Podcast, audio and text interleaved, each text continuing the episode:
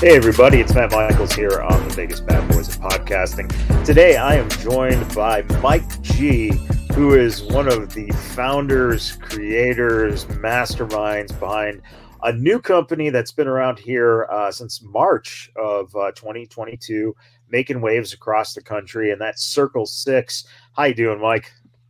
I'm doing all right, man. I'm doing all right. A little tired, but you know, get going through the grind, so it's good.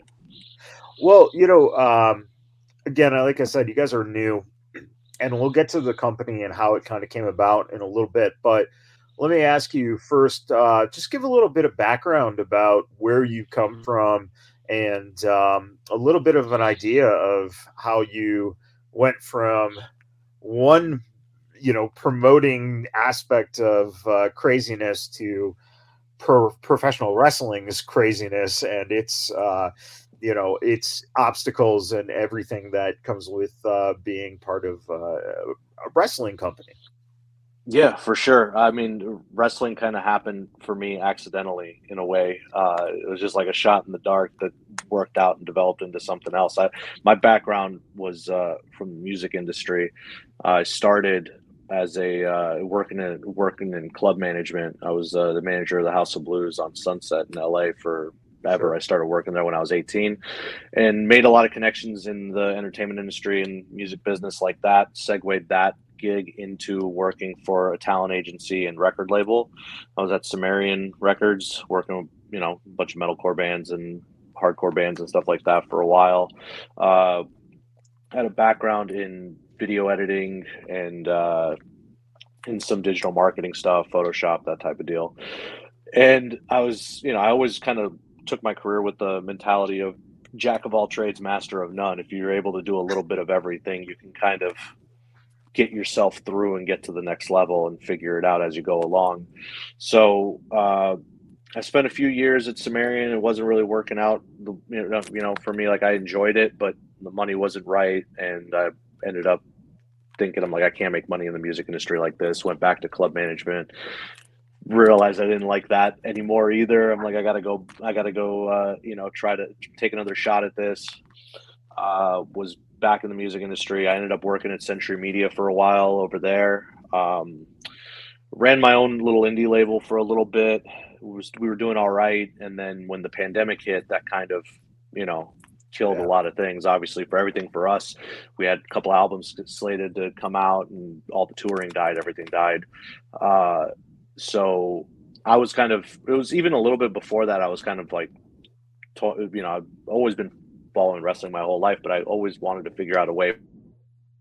I'd been hitting up a couple different indie companies, our catalog and whatnot to them uh, I think it was like early 2019. I sent Nick Gage a DM because I saw that he was looking for some help doing new merch, and I'm like, I already have an infrastructure because of the label and because of the bands and everyone that I've been working with. We can get some stuff done. So I shot him a DM. Uh, he was responsive, and uh, I was like, "All right, cool. Well, let's. Why don't we try a couple different things?" Double or a double or nothing weekend in Vegas, 2019 was actually the first time I met him, and we okay. uh, I went out there, sold merch for him. We launched like the very early version of what ended up being MDK all day, and uh, you know I kind of got in through got in through Nick. He opened up the doors for me to meet a bunch of people and uh, you know get my foot in the door like that.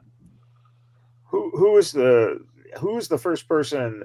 that you really connected with in terms of getting an idea uh, of hey maybe uh, i'd like to you know go from uh, the security of the music business and club management into the you know wild west of pro wrestling.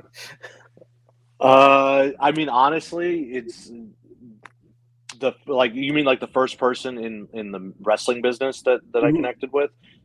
Yeah who who you know showed an interest or an idea of hey maybe we should try building something. Um i mean it was i would say probably like that same weekend the first uh the first weekend that i met nick and sold merch for him at those shows is when i met uh one of the one of uh the guys that kind of blew helped blow everything up from MDK all day to even to this, like making Circle Six a reality. Jonathan Bowles, who ran uh, Lapel Yeah, which was doing a bunch of stuff in the you know wrestling merch industry for a while, and then yeah. you know that became Slingshot House, and that was you know pretty much just a, a creative and manu- like creative and merch warehouse essentially for everything you know any any crazy idea you came up with. And he was the one that really kind of put the idea in my head of like it could go more it could go bigger it could go bigger it could go bigger. So he's a big driving force behind all of that. Um so what were the origins then of circle six and how did this whole idea come about? And how long did it take you guys to from the uh, concept to making the first show a reality? Uh, the thought was floating around for about four months, and it changed maybe 15 times in those four months, four or five months. Uh, we had two, three, four different game plans in place that all kind of got thrown on its head, you know? And yeah. uh, I think what you what people saw for that March 19th show uh, for Skewered, uh, that all came together in four weeks. Wow. Uh, be, yeah, because we had a whole set of ideas, didn't work out, things changed, and then uh, you know we we ended up putting all that together in the very uh, like I think the, Circle Six is the like I'll put it to you like this: Circle Six is the name of the company wasn't even a thing until five weeks before the show like that it, so it was it was very chaotic getting to it you know? What for you what was the um what were you tasked with doing in those weeks leading up to the first show? What was your uh, role in circle six?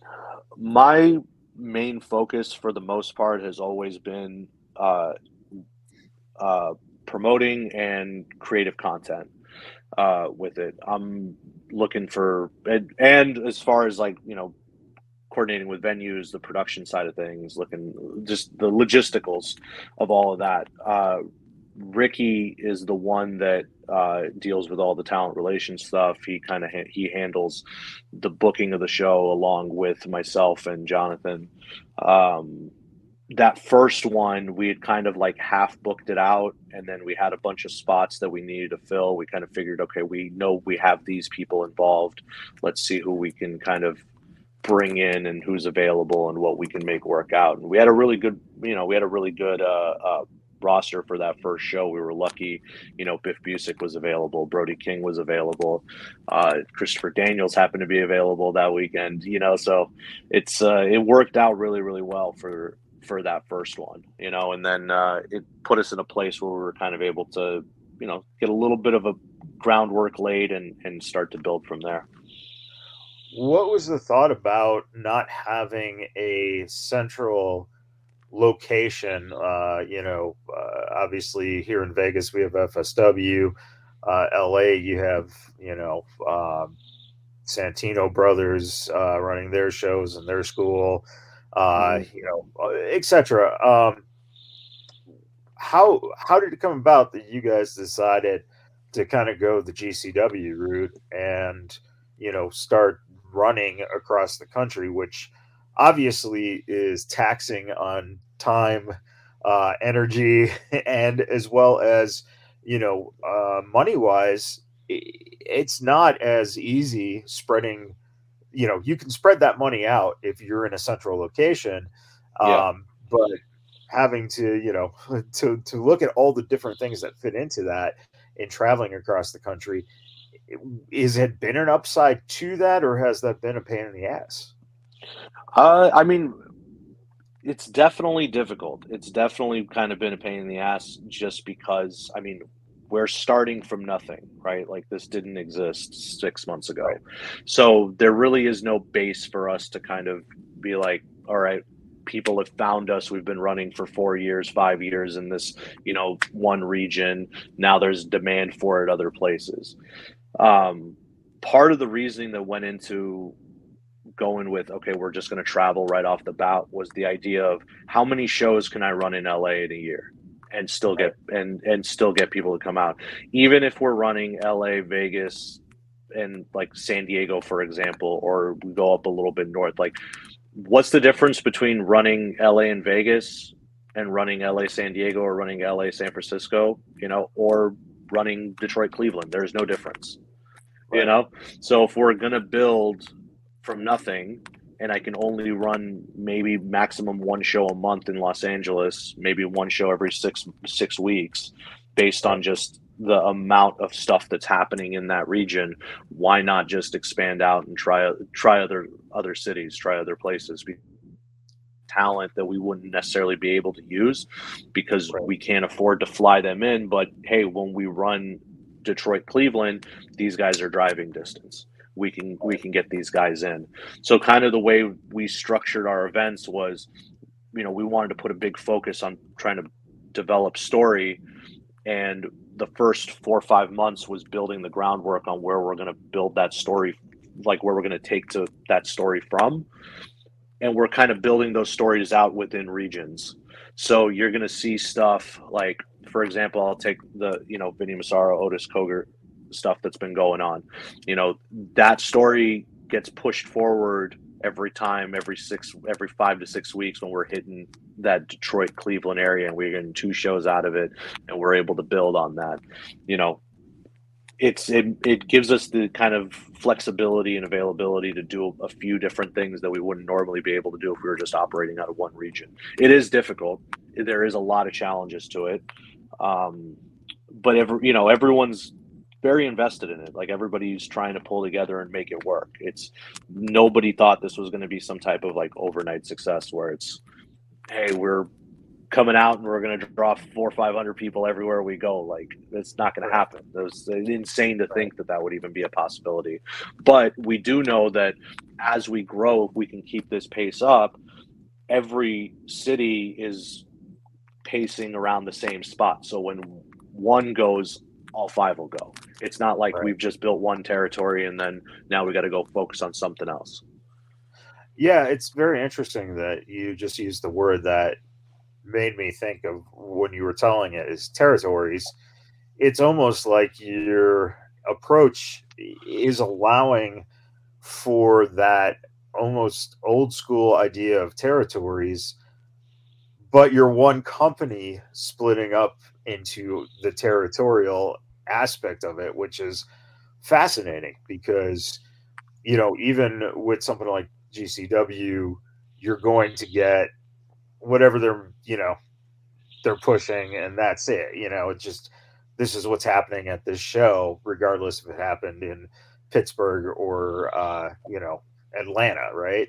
Mm-hmm. Whereas you're building up stories in different regions, which is very fascinating because that allows fans in the region to connect. And if you're following Circle Six on, let's say, FITE TV and watching the shows, then when you guys hit their area, they're already going to know what's going on locally and also what's going on nationally, which is a fascinating thing that I don't really think has really been tried. I think that that's kind of a new idea of you know using the regions to kind of further the stories but put the focus on you know what's happening there to come back to it six weeks later or, or you know three months later or whatever. I think that's amazing. Um, for you guys who do you think you know when you looked at when you looked at finding guys who did you guys look at as the catalysts of hey, if we could get this guy, this guy, and this guy, then we can have, you know, these certain people as our uh, as our top guys, the you know, either nationally known guys or guys who are hot on the indie scene that people will know, so that when we do come to town, not only do we have that um, the supporting stories around, but these guys are our main focus, our main stories. What guys did you look at to kind of bring in to be those catalysts to kind of start everything? Well, you know, obviously for us starting out, we had 440 at our disposal. You know, that was like all those guys were a big part of this from moment one, from just the, you know, the business aspect of it all the way to the performance aspect of it. So they all have a pretty established name. They're doing, you know, they're they've been doing big things across the country. So we kind of looked at them as like, okay, well, this is a, you know, we have Atticus, we got Ricky, uh, Eddie and uh, Eddie and Greg are a great team that hasn't been utilized, but they got a good name. Uh, Bobby and Eric together are fantastic. Who can we bring in to help build off of these guys? You know, right. our focus wasn't necessarily who's the hot indie talent right now because the hot indie talent is being utilized everywhere. Uh, right. We want to build up some new guys that are kind of overlooked or haven't been given the opportunity. You know, Kevin Giza being a perfect example of that. Uh, you know, we're bringing in Kevin Giza. I think he's a fantastic talent. You know, we put him in there with Brody King. We put him in there with Ortiz. You know, we've got a great, you know, great set of matches planned for him. Uh, you know, coming up in uh, Detroit and Cleveland. We're trying to invest in building these younger guys, not necessarily off of what type of crazy match, crazy pop, whatever pop situation can we put them in to get them over on the internet? But more so let's build a catalog of content for these guys that we can reach back out to and give them the experience with these veterans that's going to make them you know make them have lasting ability you know sustainability is really the yeah. thing. Uh, ace perry being another one of those you know he's fantastic great talent great personality.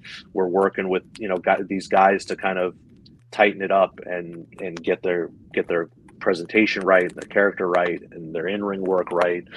You know, we place a lot of focus on structuring the matches. We're not just booking two guys together and going, all right, go out there and have a match, and this is right. who needs to go over. So it doesn't work that way. Uh, we have a structure in the back of these are the we don't want these moves, we don't want this stuff in in this match these things have to be protected for these these talent. You know, so you're not seeing 15 Canadian destroyers on a show. You're not seeing you know a match with 10 super kicks over and over and over again. Like it just it's not a th- you know we're. I understand that it's you know it's a little restrictive, but I feel like it forces the talent to get more creative and put more into the match rather than just rolling through uh, you know a typical indie match you see a lot of guys that just like their move sets are like a 2K creator wrestler. You right. know, that you got there's awesome moves in there. Pick one or two. You don't need to do them all. Tighten well, yeah. no, that's a that's a great point because I think that what you see nowadays is you see a lot of um, he said video game esque, you know, quick, uh, quick pace, a lot of you know what can pop the the crowd and not thinking about anything else on the show let mm-hmm. alone the storytelling in the match itself which i think is is very important because you see the this uh, overlooked nature of wrestling matches being kind of the same thing on a show and it you know it kind of just you could see when an audience goes from hot at the beginning because the first match is so quick and so and then the second match kind of same third's kind of same and the audience just kind of starts dying and yep. i think that you know that's one of those things that's smart because you you're you're feeding them something that they might not be used to which then all of a sudden makes it more interesting to see um, when you look at what you have coming up here for detroit on uh, the 9th of september what are you focused on in terms of um, getting the stories ready for that show, especially the big ladder match uh, that's going down? Uh, what is it that you're looking at in terms of getting the audience familiar so that when they get into the venue right away, they understand what's going to happen that night? And by the time that match comes about, are excited and you know hope to you know pull off a, a phenomenal match because it seems like uh, you know it seems like a great concept for a, a ladder match. Yeah, we have uh, we have a bunch of recap content that we've been editing that's going to be you know hitting the internet here shortly. Uh, kind of going over the last few months of what's gone down and where everything's at. Uh, even for that ladder match, we've uh, part of the reason why I'm out in Cleveland is we went and we shot content with people that were involved with the first two hybrid ladder matches back in hybrid wrestling back in the day, and yeah. uh, just you know discussed with them the history of the match, where it came from, how unique it how unique it is, and uh, you know part of the psychology going into the match and what makes it different.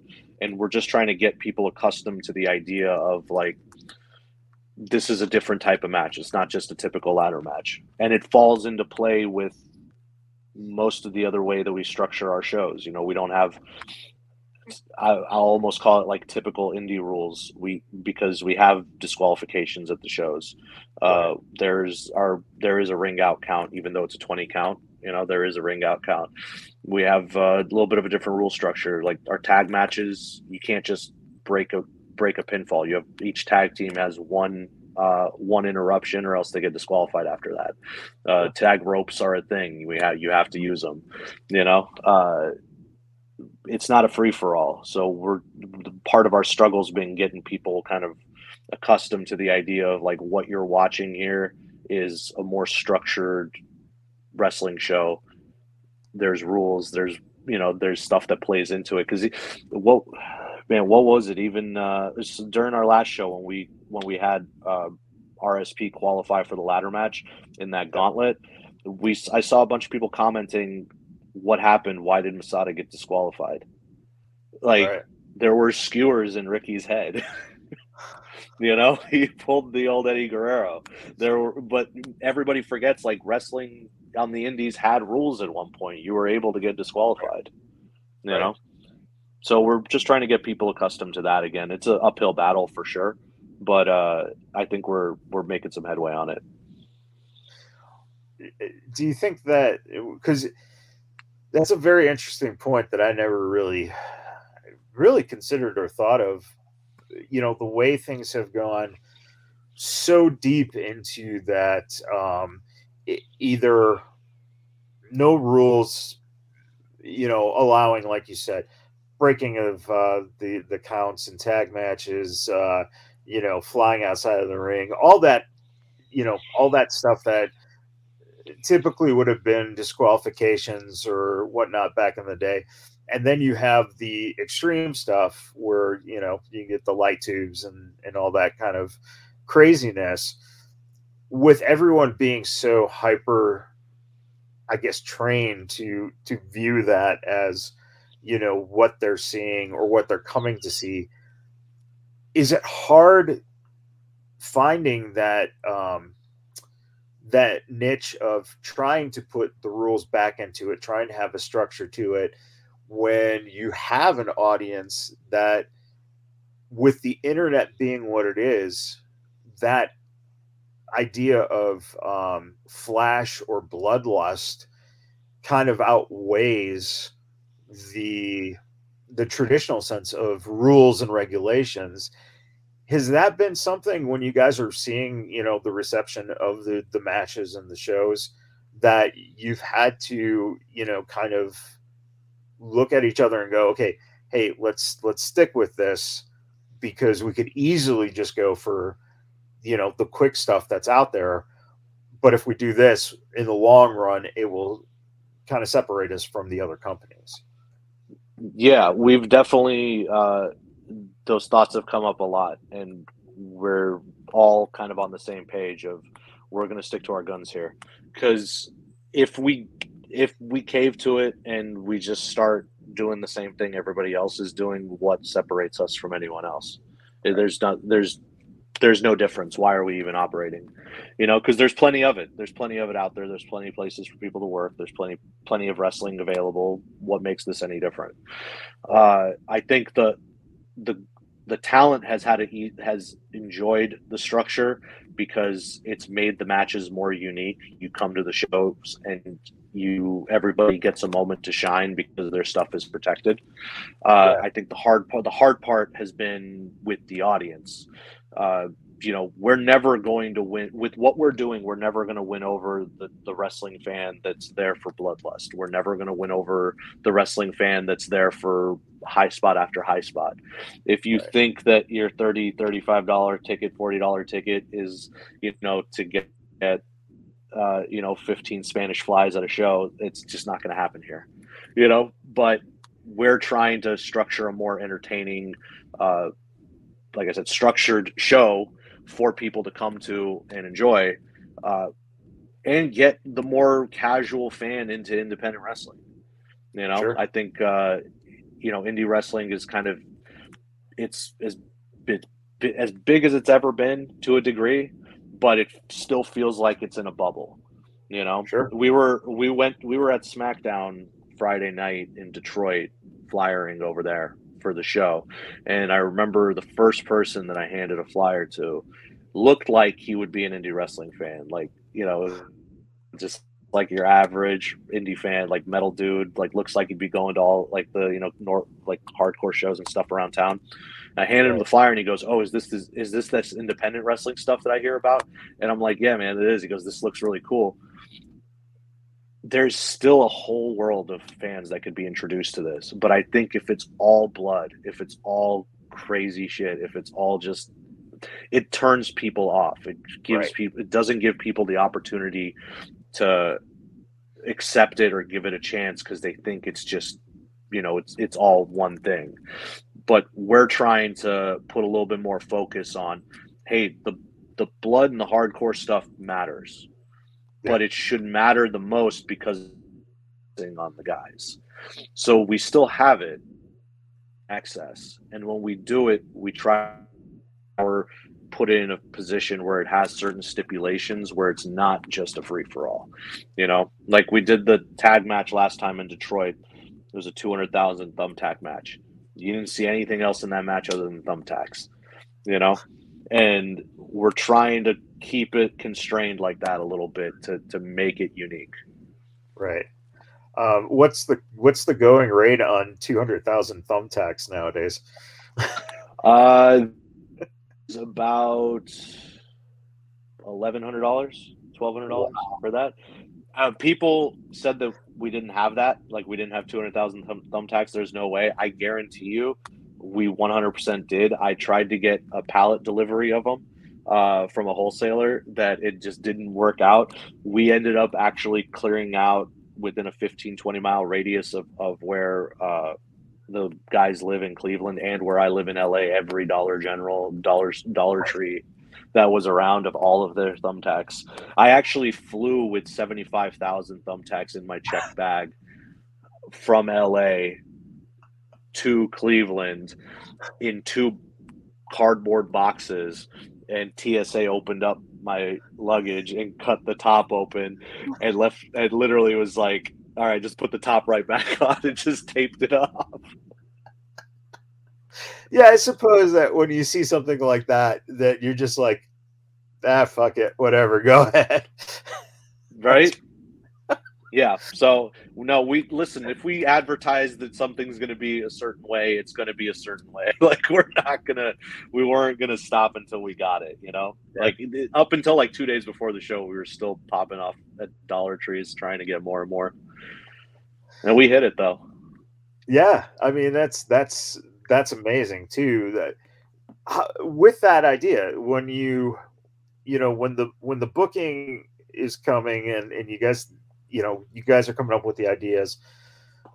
How hard has it been to a find unique ideas like that and b um, how hard has it been to kind of follow through and execute those you know those ideas? Um, because a lot of times it's not the easiest thing. Like you said right now you're in cleveland because you are getting ready for the detroit show and you have to have you know four unique ladders for the main event. So um is that something logistically when you guys are coming up with ideas that um does does it start with with thinking big and then going back and coming into the reality of what the situation is? Or is it like hey we're thinking big and you know what? We're just we're gonna hit that Uh, there it's 50-50. There's definitely times where I've had ideas and I've been like, no, we got to hit this, and then I start to look at it and I'm like,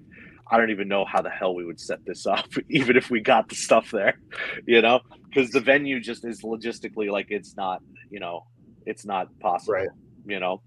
But uh, there's other times where we go for a big idea and we're like, all right, it doesn't matter what the what we have to do, we're gonna hit this. You know, the thumbtack situation being being one of those. You know, like that idea. Originally, I wanted to do five hundred thousand. I realized I'm like, I can't even get them. Right. You know, but you know, we'll get to that point over time. We'll keep stacking them, and we'll have them. We'll eventually do a five hundred thousand thumbtack match and a million thumbtack match at some point. You know, like it's just I like unique matches like that. And I think right. the fans are kind of conditioned to the idea that you're going to be marketed one thing and you're not actually going to get it. Right. You're going to get a cheaper version of it, or you're going to get like a, you know, a, it's going to be like some, you know, tiny little thing that you're, it's just right. not going to be the same.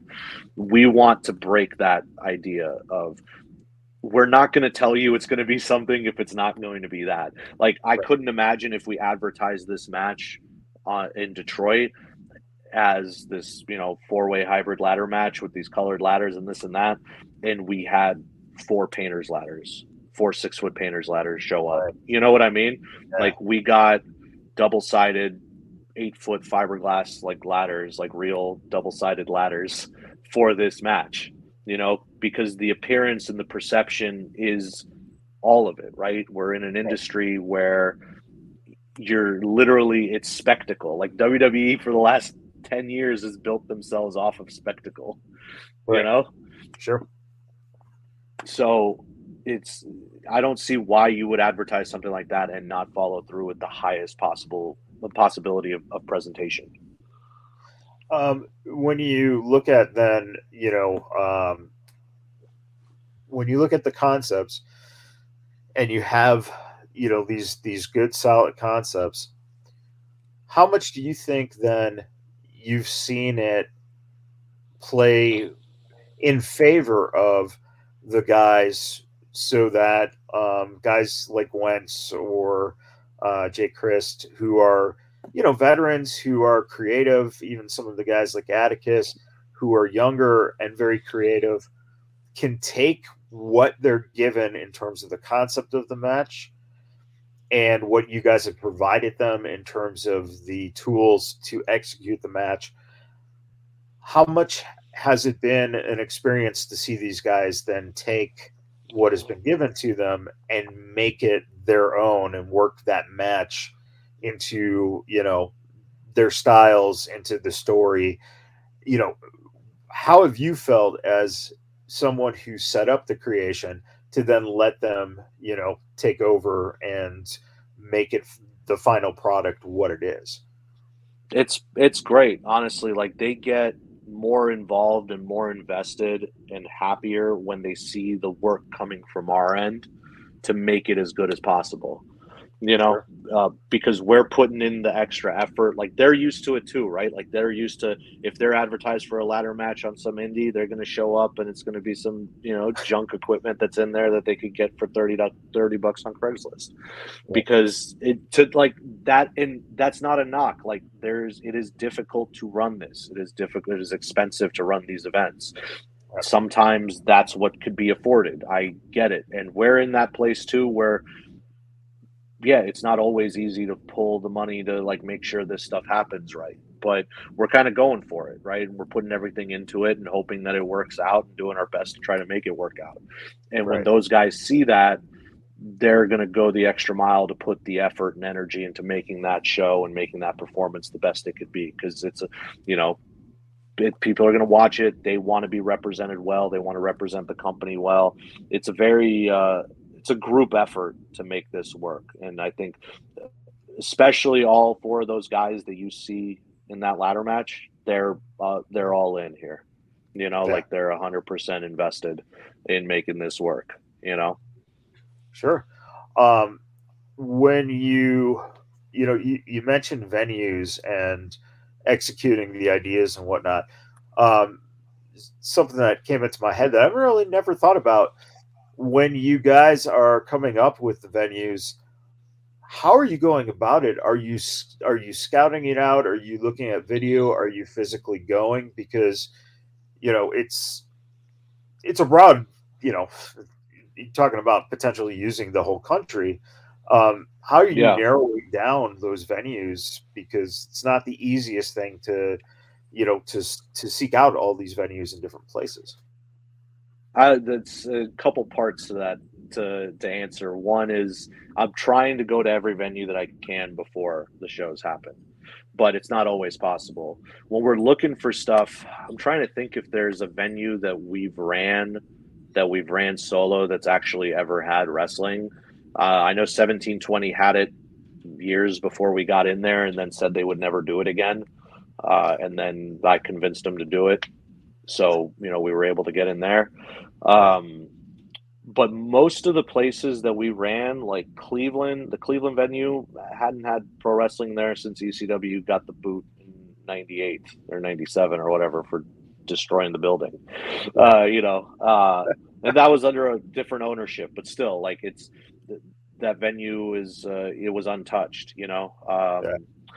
Detroit never had wrestling in that building before. Uh, the building we ran in Orlando wasn't was a last second had to make a switch because I originally had the show at a, a indoor soccer field that the communication and stuff wasn't right with the building and they were trying to you know get us for more money for stuff and i just didn't think it was going to go the way we thought it was so i made the switch in the last 10 days or so uh, before before the show you know sure. um, so that and that one i didn't get to see the building but i think the having the open line of communication with these buildings makes it a little bit easier. You see a lot of, especially companies that do death match. It's hard to find buildings because it's right. some people don't want it or they're just scared of it or the liability or whatever it may be.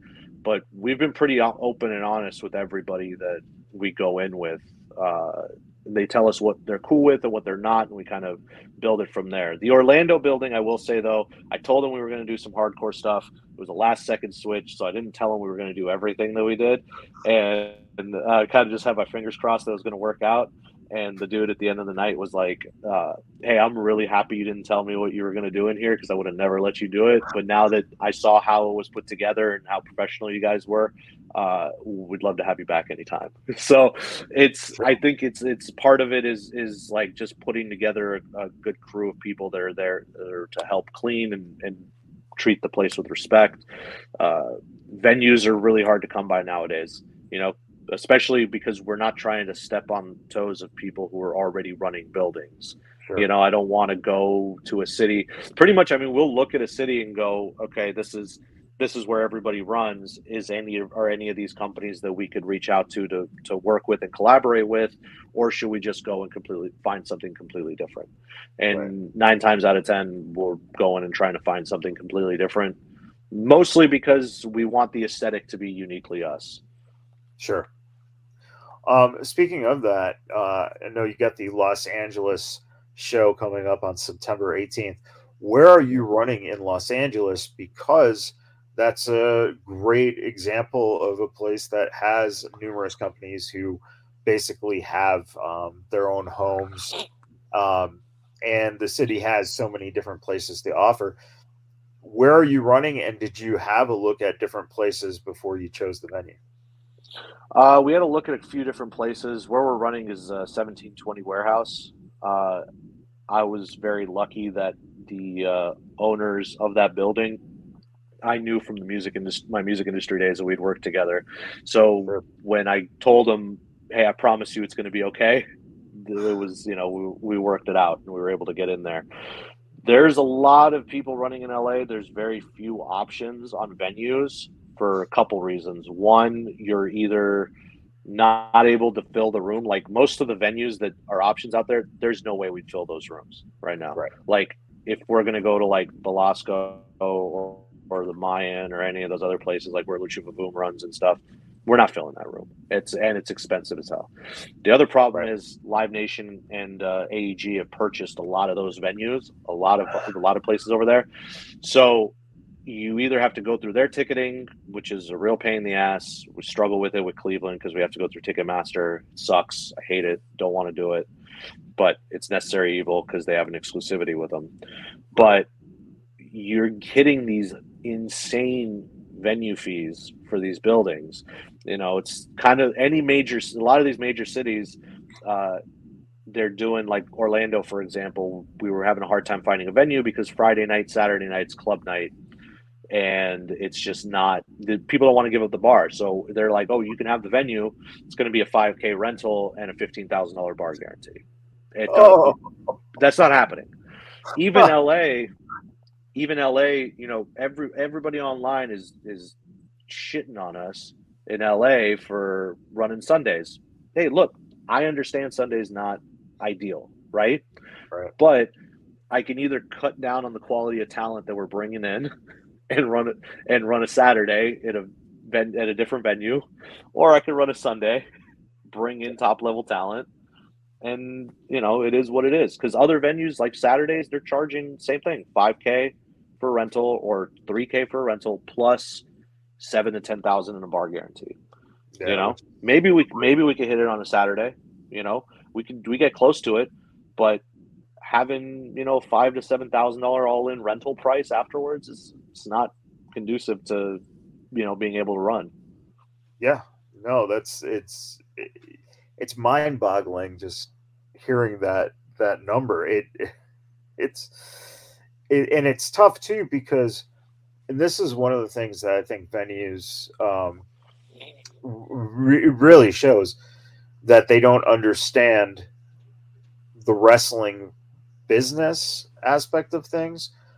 Yeah, because you know it's not like you guys are a uh, you know a recognized company that's been around for 15 years. You know, um, so what you guys are doing is, you know, essentially right now guerrilla marketing and, and PRing, right?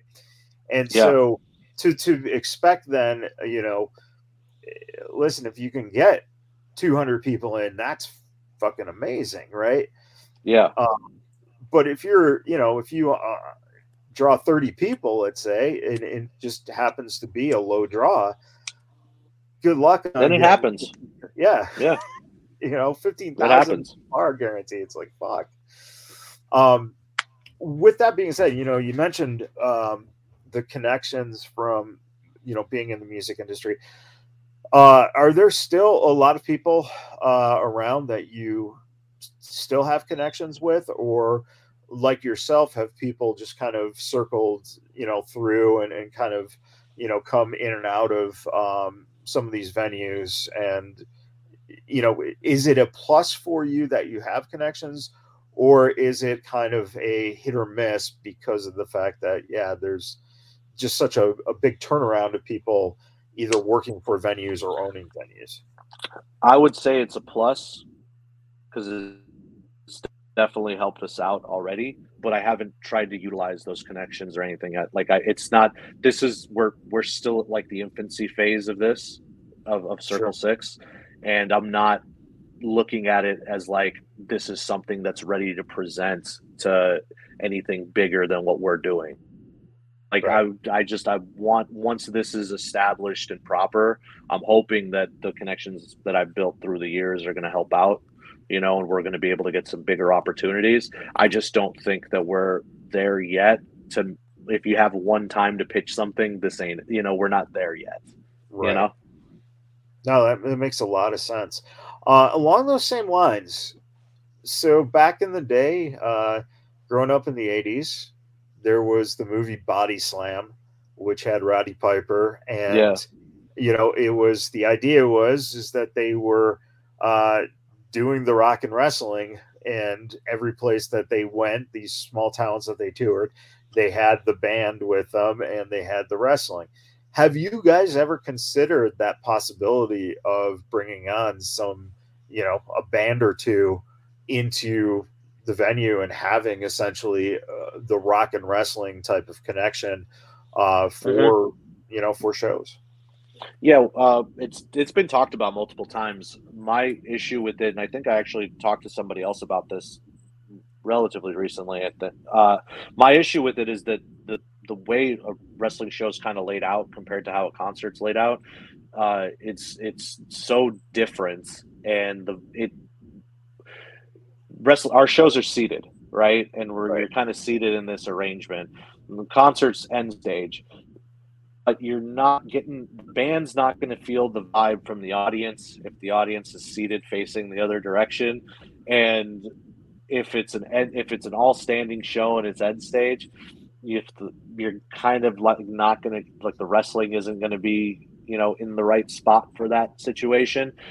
I think the venue has to be laid out properly. Like I had talked about this with Jonathan that if we were to once we grow and we're able to pull four, five hundred people, six hundred people to a show, if we get a space that holds 1,200, 1,500, and we're able to segregate where the ring is and where the performance is, we can destroy one area and then have the band come on and move into another area, you know, right. and it, it and just shuffle the crowd into like the after party in the same venue, yeah. you know, and I think that's like that structure makes both things feel special. But I think when you combine both of them together, it's just it's too chaotic. Like it doesn't it one of one of the two performances will suffer, and you don't want to have either one have to suffer at all. You know.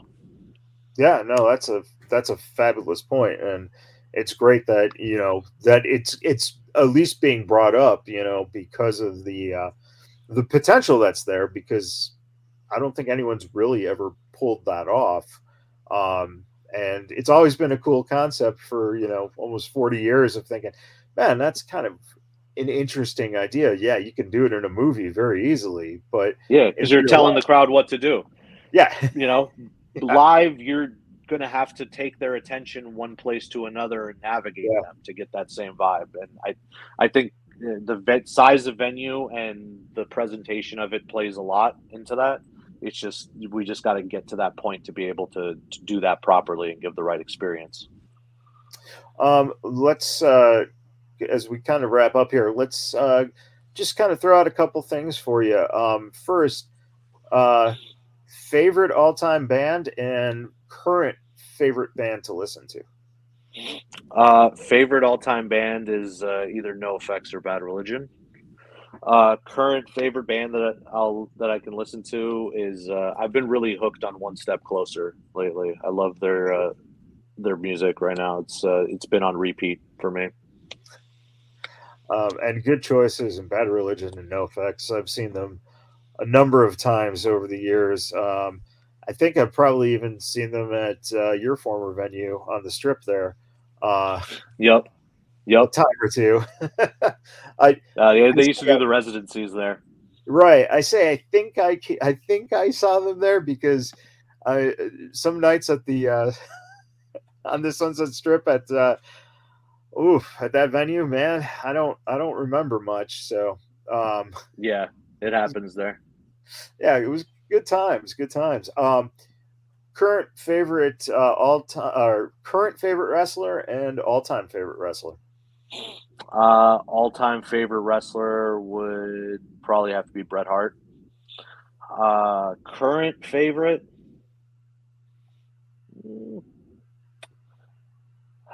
I don't know. It's hard. I think uh, you know, not not to sound too cliche, but I think I really enjoy watching Kenny Omega. I I feel like he puts a lot of thought into the matches. I, I'm just gonna go. I'm gonna go with Kenny. Sure. Um, and for you know, for you, I know we I asked you about like hobbies and and leisure time and that kind of stuff. Um, so let's say I know you're you're putting so much into this. You're you're traveling for Circle Six. Your time is so committed to it but if you get a chance to just breathe for a second, what is it that you like to do to just kind of unwind and, and get your mind off of things? Uh, my favorite thing is gaming. If I, I wish I could like carve out a full weekend to do nothing but sit on my computer and and and like hop on Discord with my bros and, and play games. Like that's about it. Like honestly, it's the best thing. But uh it's been months since I've done that. Um, just so the fans know, uh, can you give uh, you know contact information, website information, so that if fans want to reach out, find out more about Circle Six, they definitely can. Yeah, definitely. Uh, on Instagram, it's uh, at circle6.co. Twitter, it's at circle6 underscore co. And our website's uh, circle6.co. So it's any any one of those three. Hit us up. Uh, look us up on Facebook. Look us up on honestly. If you search for us on Discord, that's where I try to have like actual one-on-one conversations with people. Uh, I'm not really a fan of like communicating on Twitter or Instagram because to me that's like an information source of us shooting it out to you and you argue about whatever you want to argue about but you know we'll we're actually on discord and like talk to whoever uh, sends us messages and stuff on there try to communicate regularly excellent and uh, i believe the uh, tickets right now for the detroit show on 9-9 uh, are available on eventbrite uh, if people yep. look that up and uh, for FITE TV, how much uh, do the uh, pay per views cost? Uh, FITE TV is going to be nineteen ninety nine, I believe. They should be getting listed uh, this next day or two. Uh, that's going to be, I mean, just to t- touch on that again, real quick. Yeah. The FITE, the FITE pay per views are going to be maybe four or five a year. We're not, eh, not every event's going to be on FITE. So. And right now, uh, I know I kind of, I kind of heard a little bit of, but right now you guys are on what streaming platform and are you guys moving potentially to another uh, platform uh, currently we're on we're on title match our entire uh, catalog of events is on title match right now excellent awesome uh, and anything else you want the fans to know before we uh, we say goodbye no, I think uh, I think we're good. This was you know it was really enjoyable talking with you about this. I got to touch on a lot of stuff that uh, we haven't got to touch on before, and you know good. we're we're just uh, you know we're here to try to put on a cool product and and enjoy time with our friends and like you know we all love pro wrestling. We're trying to make that into a thing, a career for for for everyone involved. You know, you see a lot of negativity and stuff online all over the place, and we just try to avoid it and have fun and we want fans to come out and have fun with us and hopefully we last you know yeah i i do have to say anyone who's listening uh you know we got a chance to see you guys here in vegas uh, just a couple weeks ago and one of the things that was i think a standout um, in seeing a lot of shows you know over the years whether it been in la or Chicago or Vegas, the, the three main places that I've been in my life. Um, one of the things that stood out to me was that I didn't need uh, I didn't need a lot of uh, knowing of who this person or that person is necessarily, because the characters and the storytelling in the matches took care of that for me. You know, I think a lot of times when you go to an independent show, especially in the early on, you uh, you see matches, you know, that you just have no idea who these people are, and there's never anything that goes any further to show you who these, you know, nameless, faceless people are to you. Um, where you guys did very well establish, uh, you know, what is going on, what the story is, and give me something to invest in. Um, whether it was clear cut being invested in a heel because I like heels, or mm-hmm. because mm-hmm. you know the baby faces struggle or something, you get behind that person. It just it really worked in terms of the structuring of being able to sit down and not know what I'm going to see tonight see it and then make me interested for more.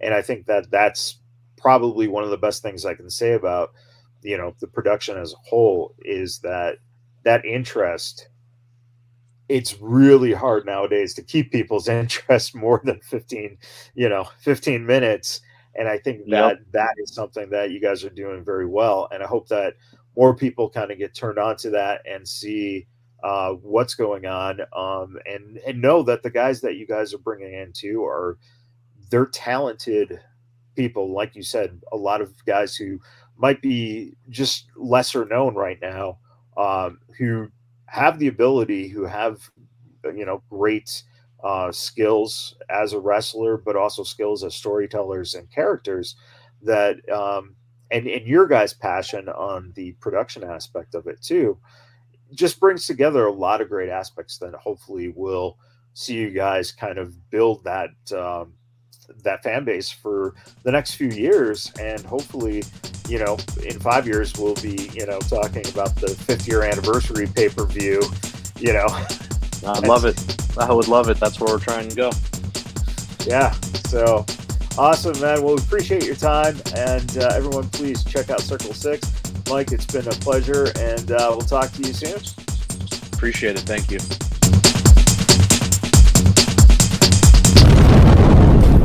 Vegas bad boys of podcasting.